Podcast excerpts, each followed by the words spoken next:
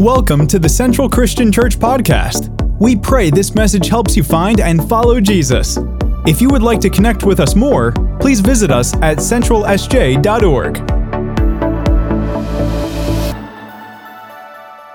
And also excited that you're here because today we're kicking off the book of Romans, a new study through this book called Romans, a, pivotal book in the Bible, perhaps the most influential epistle in all of the Bible. And so, for that reason, excited that you are here. Uh, a brief introduction to the book of Romans. The book of Romans was written by the Apostle Paul, uh, a prolific apostle. He, he's written much of the New Testament.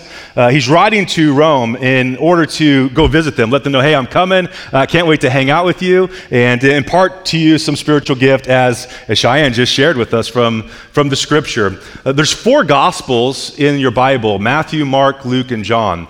And, uh, and those are known as the gospel according to Matthew, the gospel according to Mark. Many refer to the book of Romans as the gospel according to Paul. Uh, unlike the first four gospels that document the life, the teaching, the ministry of Jesus, what the Apostle Paul does is he, he examines those and says, This is the implication of that based on the resurrection of Jesus Christ, based on the crucifixion of Jesus Christ. Here's how that impacts you. Uh, the Apostle Paul actually answers the question for us what, what difference does the gospel make in your life and in mine? That's really at the heart of the gospel according to Paul, also known as Romans. In many respects, this is the most important book in the New Testament.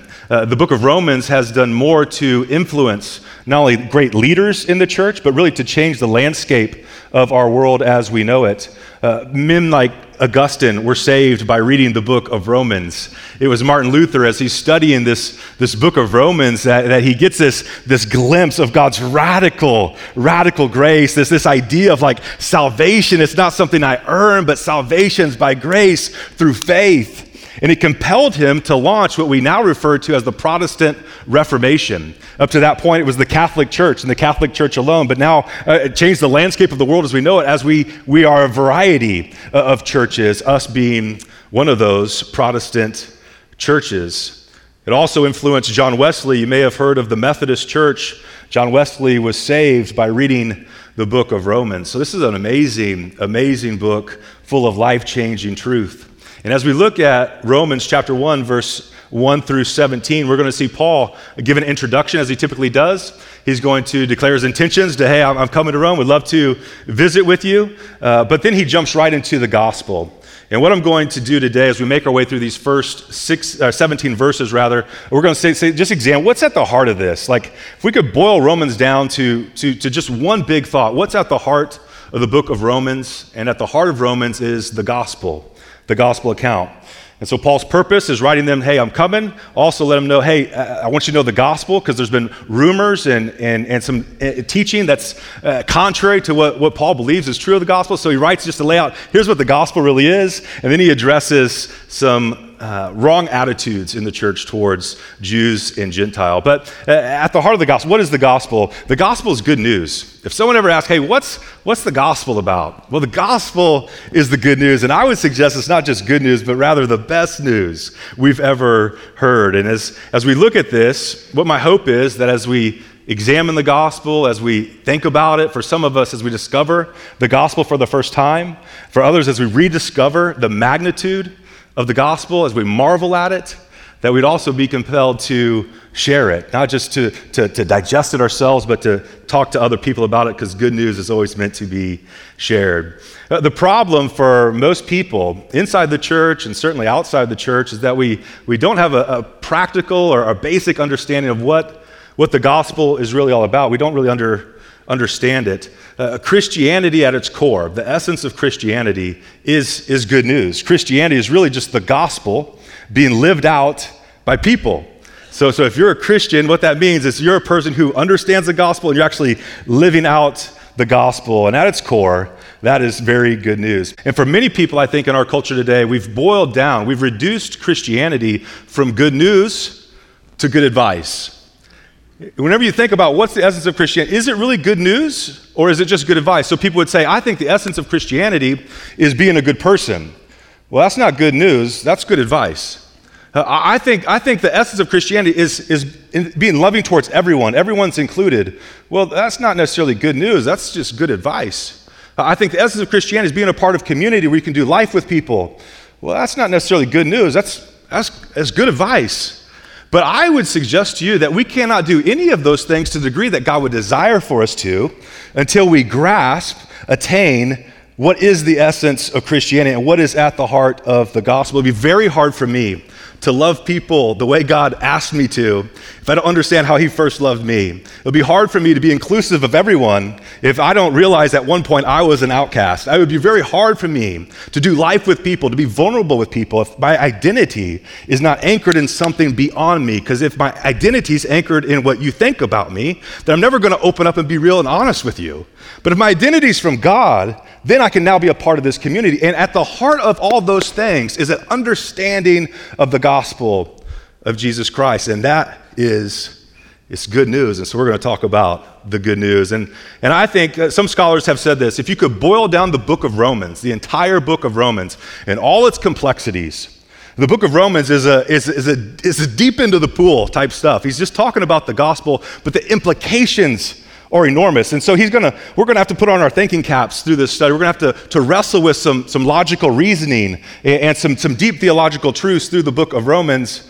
But if we could boil it down in its simplest form, it's found in Romans chapter 1, verse 16 and 17. So, what I wanted to do is just invite you to, to stand up with me. Let's stand as we honor God's word, and I'll also allow you to stretch out your legs. So, uh, it'll be good. Whenever we get to the word that's highlighted in red, I invite you to read that out loud. I'll read the other words, you read, you read those words. So, here's what Paul says, and this is really the book of Romans boiled down in two verses. He says this I'm not ashamed of the because it is the power of God for salvation for everyone who believes, first for the Jew, then the Gentile. For in the a righteousness from God is revealed, a righteousness that is by faith, from first to last, just as it is written, the righteous will live by faith. God, I pray you'd speak to your church today through your word, that we'd understand the gospel that is so paramount to this gathering, so paramount in the life of every individual that's on the face of the planet right now. So, Jesus, would you speak to your church today? I pray. In Jesus' name, amen. Hey, before you're, as you're being seated, why don't you turn to someone, give them a high five, and say, That's good news. We got good news. We got good news.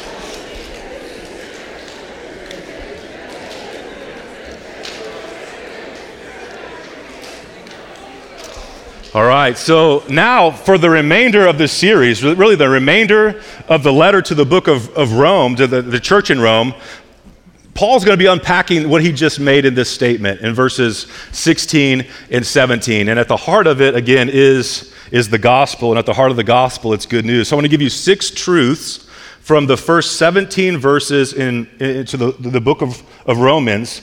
Six truths about the good news, about the gospel. So the first truth is this uh, the gospel is from God. The gospel is from God. If you're taking notes, this is where they, this is where they begin. Uh, Romans 1, verse 1. Paul writes this. He says, Paul, a servant of Christ Jesus, called to be an apostle and set apart for the gospel of God in other words, like Paul didn't just invent the gospel. Paul didn't write to the church in Rome and said, Hey, I got this, this amazing idea I want to share with you. Like the, the gospel wasn't an idea by, by the apostles, like, like it wasn't contrived of man. The gospel is from God. 144 times throughout this book to the, the church in, in Rome, Paul's going to reference God 144 times, highlighting that God is the one who originated, who came up with the idea of the gospel. Because the gospel is a message from God about God. Uh, verse 2 the gospel he promised beforehand through his prophets in Holy Scripture. In other words, it, wasn't just an afterthought. He thought about this years in advance. He was speaking through prophets long ago so that whenever Jesus came onto the scene, it would be like, here it is, the fulfillment uh, of what has been talked about from prophets throughout the ages. It highlights for us that God, the theologians have this term, that God is omniscient. And so Jesus, God is, is outside of time, He's outside of space. He sees all things simultaneously, equally, and effortlessly. That's hard for us to fathom. That's, that, that makes my brain hurt when I think about that, that reality. But before the creation of the world, He had the gospel in mind. He knew he, how much he would love you individually, how he'd love mankind as a whole. He knew mankind would need to be rescued, would need to be saved from ourselves. He knew that there would be a need for, for forgiveness, and he had the gospel in mind.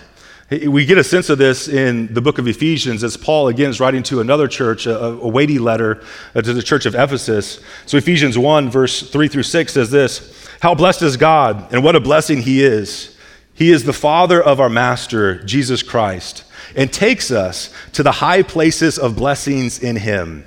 Check this out. Long before He laid the earth's foundation, He had us in mind. I want you to think about that. Like, let that sit for a moment. Before God created the universe, before He spoke the stars into existence, He was thinking about you. He had you on His mind. And if he had you on his mind before the creation of time and space, don't you think he'd love you enough to help you in that situation you're wrestling with? Don't you think he'd love you enough to say, hey, I, I, can, I see them, I'm going to intervene in them? But before he laid the foundation of the earth, he had you on his mind. He had plans for your creation, he had plans for your salvation. He, he settled on us the focus of his love to be made whole and holy by his love Long, long ago, he decided to adopt us into his family through Jesus Christ. What pleasure he took in planning this. This is an awesome reality about God and how God views you and views humanity. Before you were born, he had plans for you. Now that you're alive, he has plans for your life. And in God's infinite wisdom, he has plans for your eternity and preparing a place for you he wanted us to enter into the celebration of his lavish gift giving by the hand of his son, his beloved son. So the gospel, like before the earth's foundation, it, this was originated in the mind of God. The gospel is from God. Second observation is the gospel is all about Jesus. The gospel is all about Jesus. And uh, if you're fairly new to church, like usually the correct answer is Jesus. Like the gospel is Jesus, all sinners there all about Jesus. The gospel is about Jesus. And, and, and, so you're like, well, I thought the gospel like impacts me. Well, 100%, the gospel impacts you. The gospel like impacts us in tremendous ways. But that's not what the gospel is all about. It's really all about Jesus, and we get to experience the benefits of that. Romans 1 3 through 4, regarding his son who in his earthly, uh, human nature was a descendant of David. Now you might say, well, what does that, what does that mean or why do we care about that? Well, well if you, some of Israel's history, like David was the, the, the best king Israel ever had. And God made David a promise saying, hey, there's always going to be a member of your family line on the throne forever. And David was known as like a man after God's own heart. And so Paul's just, just drawing on that promise from Old Testament saying, hey, he, he, Jesus checks the box. From a, legal standpoint, he checks the box. And he says, from a spiritual standpoint, who, through the Spirit of holiness was uh, a, a uh, declared with power to be the Son of God by his resurrection from the dead, Jesus Christ our Lord. So he's saying, according to his human nature, descendant of David, rightful heir to the throne, but according to the Spirit of God. Like, like, this is why he's able to be declared God. Because you might remember, like Jesus in his teaching, he said, Hey, I and the Father, like we're, we're one. Like Jesus claimed to be God. He said, When you see the Father, when you, you see me, you see the Father.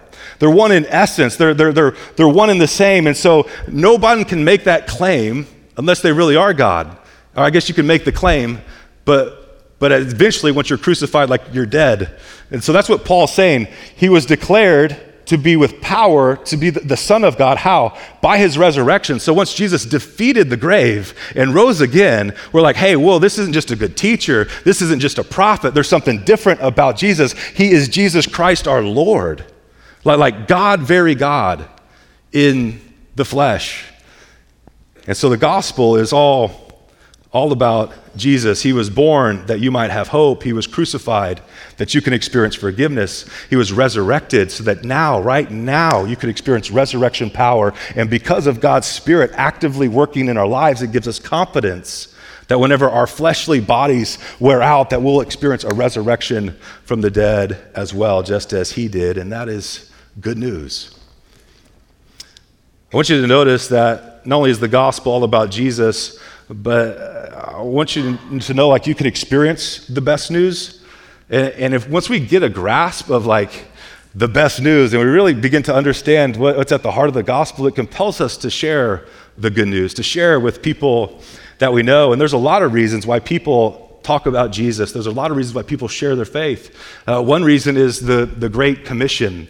Uh, Jesus said this in Matthew 28, like before he ascends into heaven, he says, Hey, all authority in heaven on earth has been given to me.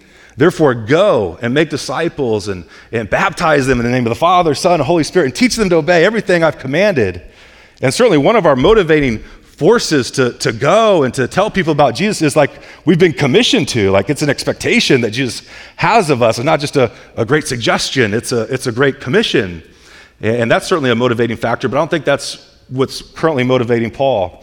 Uh, some people talk about compassion for people as a motivation for, for sharing their faith, because if we really do believe in a literal hell, that apart from Jesus, that people that we love, people that we interact with on a regular basis are going to an eternal hell. Like that that's compassion for people. Motivate us to say hey there's a way out. Like you don't have to experience that doesn't have to be true of you.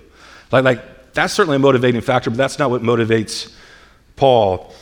So why is paul so motivated? Why is he motivated after 25 years of ministry to travel to rome to talk with them about the gospel? What, what motivates paul to share his faith with hundreds and hundreds of people? What motivates paul to, to plant churches? What motivates paul after like being beaten like nearly killed for his faith after being imprisoned for all these years. What motivates Paul to keep going?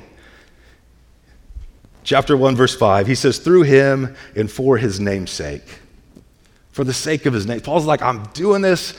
I just do it for his namesake. I realize what he's done, and for the sake of your name, Jesus, would you be made famous? I love the ESV. He says, For the sake of his name among the nations.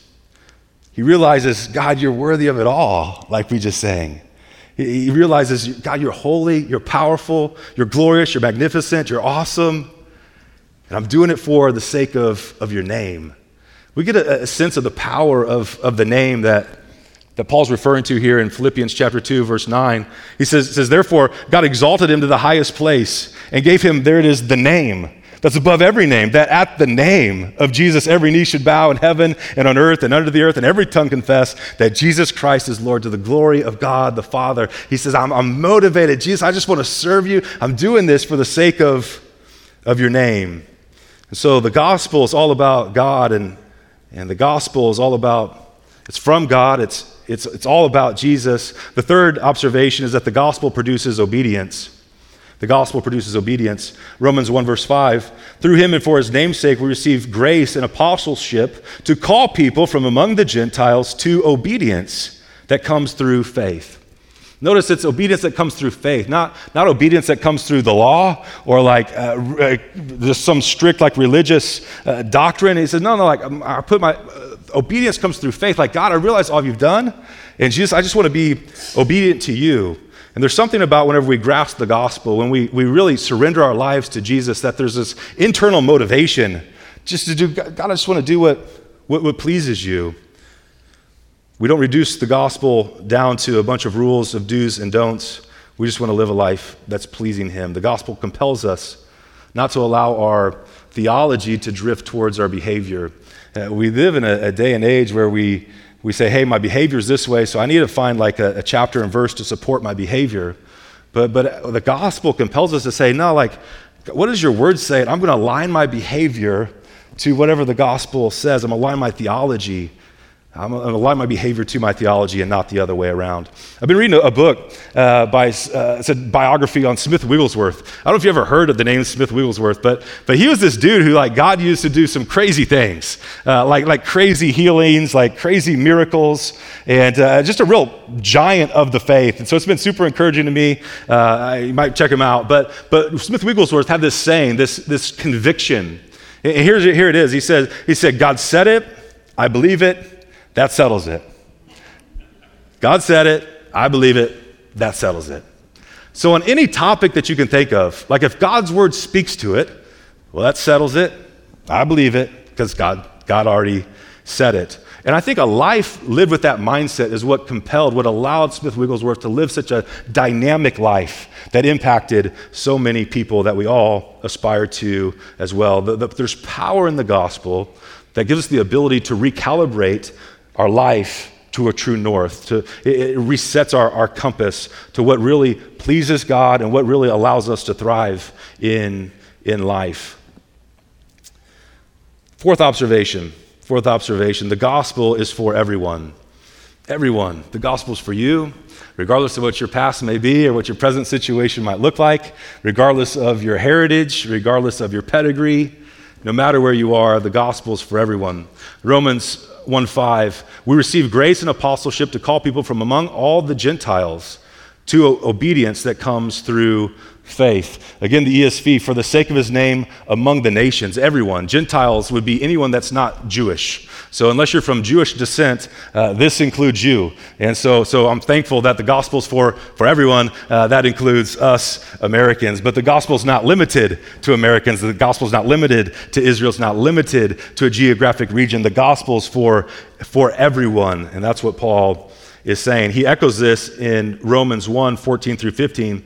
He says this He says, For I'm um, under obligation to both Greeks and to barbarians. In other words, at this time, Greeks were the most civilized society in the known world at the time. So he says, I'm, I'm, I'm, I'm obligated to civilized people and to barbaric people. In other words, it's for everyone. I'm obligated to both the wise and the foolish, those who have Ivy League educations and those that have never stepped a foot in a classroom in their entire life. Smart people and, and everyone, everyone. Um, so I'm obligated, so I'm eager to preach the, the, the, gospel to you also who are in Rome. The gospel is for everyone. I thought it was interesting that Paul chose this word. He says, I'm under obligation. Now, now Paul's been like planting churches Paul's been like a hero of the faith. Like, Paul's done extraordinary things uh, up to this point in his life, but he still feels a sense of obligation. And I, I wonder why that is. Like, why, is, why does Paul say I'm obligated? I think people are obligated for one of two reasons. Uh, one reason would be if you borrowed something. If you borrowed something, you're obligated to return it. If you borrowed a tool, uh, my dad would say, hey, make the tool cleaner and better, then return it. Like you're obligated to do that. If you get a, a loan from the bank, you're obligated to pay off pay off the loan. And so if someone is giving you something, then you're obligated to repay it. Another reason we could be obligated is if someone has given you something that's intended for someone else. There's a sense of obligation. And so if, if I were to give Jonathan a million dollars and say, Jonathan, here's a, a briefcase with a million dollars, and uh, I'm giving it to you, but, but I'm asking you to give it to Steve. And so you, the moment you accept that, you're under obligation, right? Because it's not your money. Now, there's a whole lot of things that you'd probably like to do with that money. There's a whole lot of things you'd like to just use it for yourself, probably, right? Like I, I probably would be in that camp. Uh, but you're under obligation. Why? Because it's not intended for you, it's intended for Steve. And therefore, you're under obligation. You just got a million bucks, Steve. Congratulations. in that sense, God has something. I think the reason Paul says this is because, in that sense, Paul knows God has given him something that is worth far more than any earthly value that we could place on it. And while, while, he might want to just relish in the gospel himself and just marvel at God's radical grace in his life, he realizes that the gospel isn't just for him, but the gospel's for everyone. Therefore, he's obligated to share it. In that sense, God has deposited something in each one of us. If we understand the gospel, if we're followers of Jesus, He's given us something of immense value, and it's not just for us, it's for everyone. And unless we're sharing the gospel, then we're withholding from them something that God intends for them to have. You with me? Yeah, okay, good. Um, so God's given us the gospel, He's given it to us to share because the gospel's for everyone. Fifth, uh, the gospel is God's power. The gospel is God's power. One of the most prolific verses in all of the Bible, Romans 1:16, says, "I'm not ashamed of the gospel. I'm not ashamed of the gospel." Why, why is that? Now, again, Paul's going to unpack that throughout this whole, whole letter, but as he's headed to Rome, he's headed to the epicenter of the known world at the time. It, it, Rome was where the greatest philosophers reside. Uh, Rome was where the most prolific teachers were. People that were, were literally shaping the world as they knew it were, were there in, in Rome. It was the hub of new ideas and innovation that was, was changing the world at this time. In a lot of ways, it's not an exaggeration to say that, that it was similar to like Silicon Valley is today. Like a lot of innovation, a lot of world changing ideas coming out of this place. And Paul just declares as he's headed to Rome, he's like, I want you to know when I come, I'm not ashamed. I'm not ashamed of, of the gospel. He's not asking, hey, what would they think? What would they say? How would they respond? He says, no, I'm, I'm just, just going to tell people I'm going to tell people the good news. I'm going to tell people about the power of God. He says, I'm not ashamed of the gospel because it's the power of God.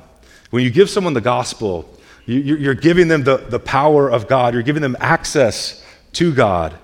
I would suggest one million years from now, when you reflect back over your life and you think about what, what's the most powerful thing that God has ever done in, in, throughout history, I think you would have to land on it's the gospel because it changes your eternity. It changes your destiny. It impacts you today. It gives you power for the day today. You can, you can experience His presence right here, right now. But it, it alters not only your life today, but all of eternity. And I can't think of anything more profound, more powerful than that. And that's where the gospel is. It's the, the power of God. And therefore, Paul says, I'm not ashamed. I'm not ashamed of the gospel because it's the power of God. So, just a quick question. It begs a question as we read that. Paul says, Hey, I'm not ashamed. My question is, Tim, where are you at on that? And my question to you is, where, where are you at on that? And I think we'd, in a, certainly in a space like this, we would want to say, like, hey, I'm not ashamed of the gospel. But, but I think the proof is how many people have we told the gospel to this week? How many people have we, we shared good news with? And I think that will give us a little bit of an idea of, of where we land on that topic. And Paul's just like, radical. He's like, I'm not ashamed of the gospel because it's the power of God for salvation. Now, salvation it could be uh, deliverance. Salvation is uh, carries this idea of, of rescue from danger, but more than that, it includes like a, a wholeness.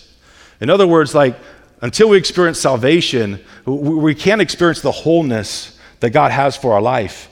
Salvation is where we begin to be restored back to our, our created intent. Like God created you with such purpose, with, with intentional design.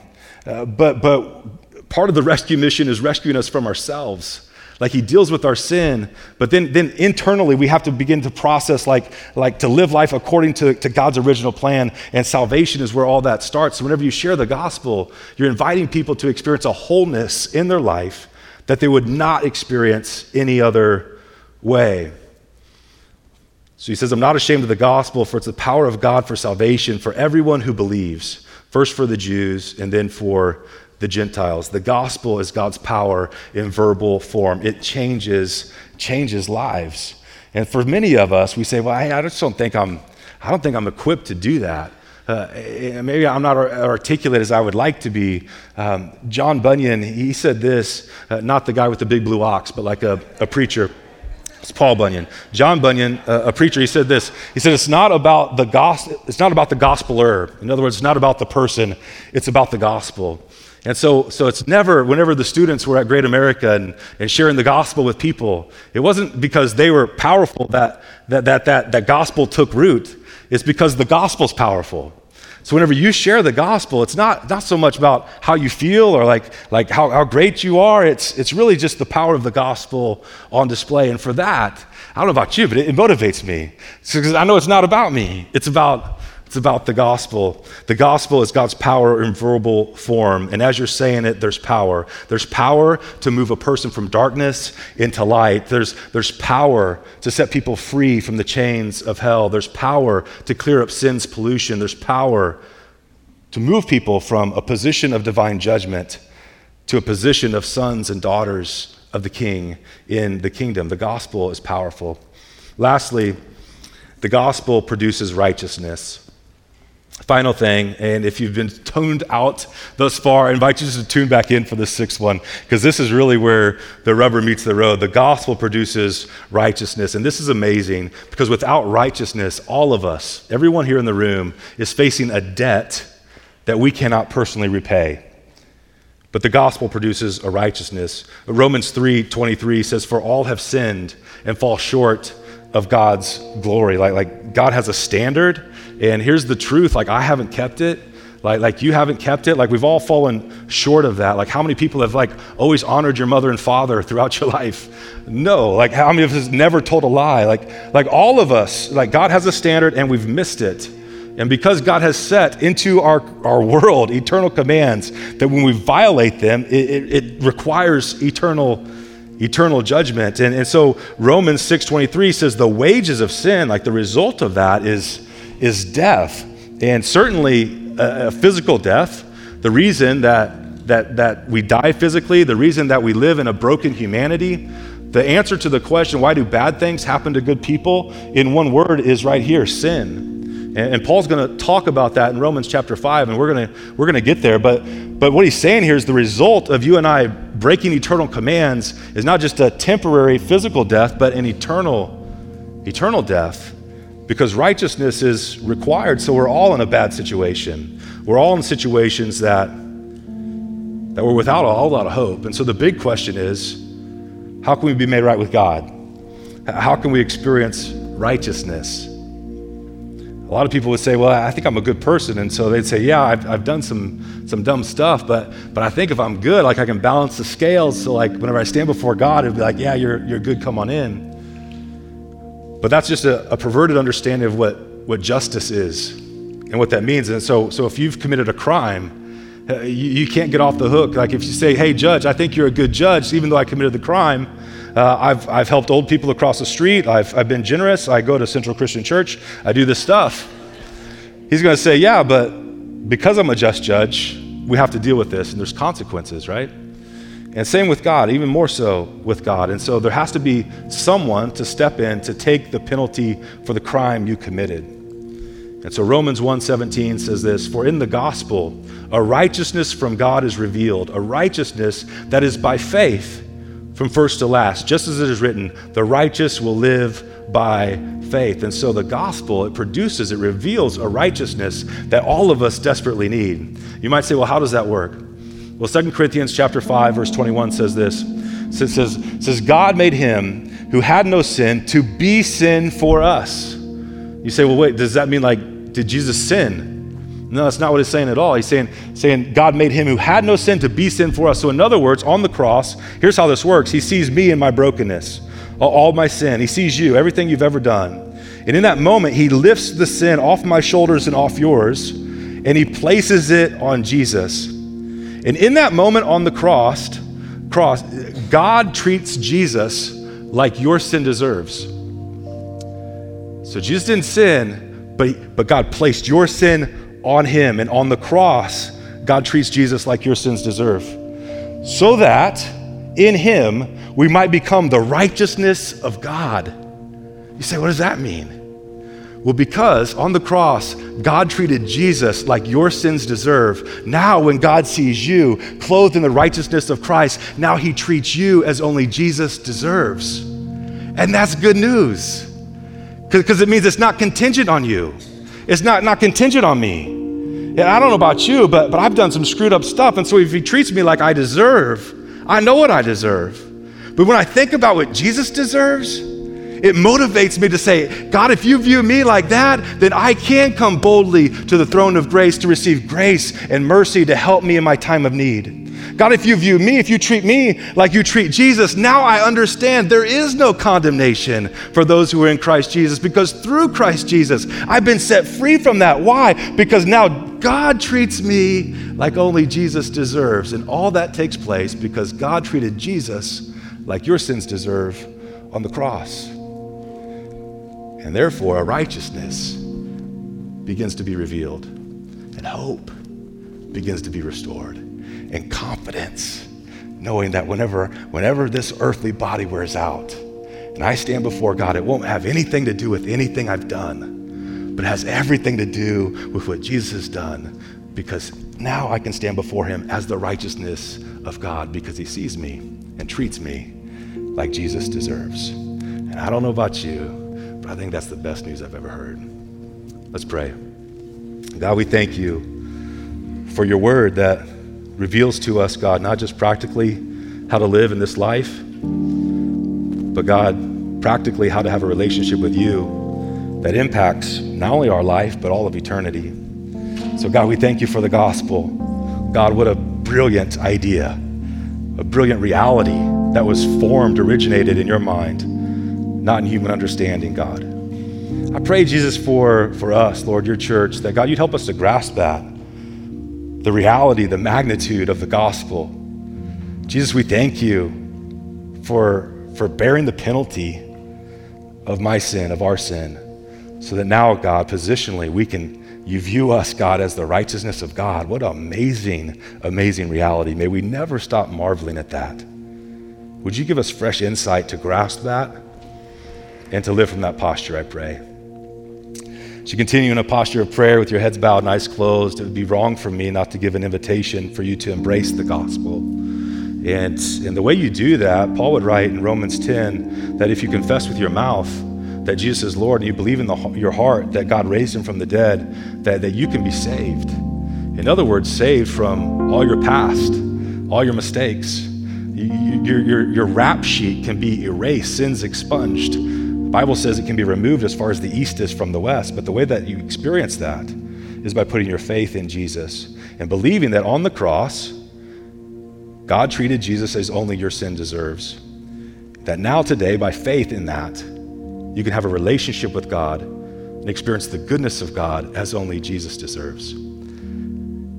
And so, if that's where you are, and you say, "Hey, I, am in on that. Like, I want to. I want. I want that. I, I, God, I realize you gave your life for me. Therefore, God, today I want to give my life to you." If that's where you're at. It'd be my joy to lead you in a prayer, just talking to God and confessing that to Him. So, if that's where you're at, just say something along these lines. Say, "God, I realize I've made a lot of mistakes. I realize I've sinned, and God, today I understand that that sin has separated me from you. But God, I I've heard some good news." That I don't have to stay stuck in that space. Jesus, I, I believe because on the cross you paid the penalty for my sin. Thank you for that. And God, I'm thankful it didn't just end on a cross, but God, you rose again, Jesus. And so, so I believe that. And Jesus, because you gave your life for me, today I'm giving my life to you. You can have it all that's your prayer today, I'd love to pray for you before we get out of here. So as you guys continue to pray with your heads bowed, eyes closed, if that's where you're at, just slip up your hand. I'd love to pray for you if that's where you are. Yeah, thanks. Thanks. Thanks. Thanks. Yeah, thanks. Thanks. Thanks. Well, Jesus, you see hands lifted up to you all across this room. So, God, I, I just thank you, God, for the faith that you're giving them now to take a step towards you. God, I pray right now that they would embrace the fact that because of their faith in you, you have removed their sin, that there is no condemnation over their life, that God, they're free to have relationship with you. They can know you, they can talk to you, they can hear from you, God. I pray that would be their experience, Lord. I pray, Jesus, you would allow courageous faith to rise in their heart, to know just how good, how gracious, how loving you are towards them, God. May they, they feel the reality of your forgiveness in their life today. In Jesus' name, amen. That's awesome. Hey, let's give it up for people that made that spiritual commitment.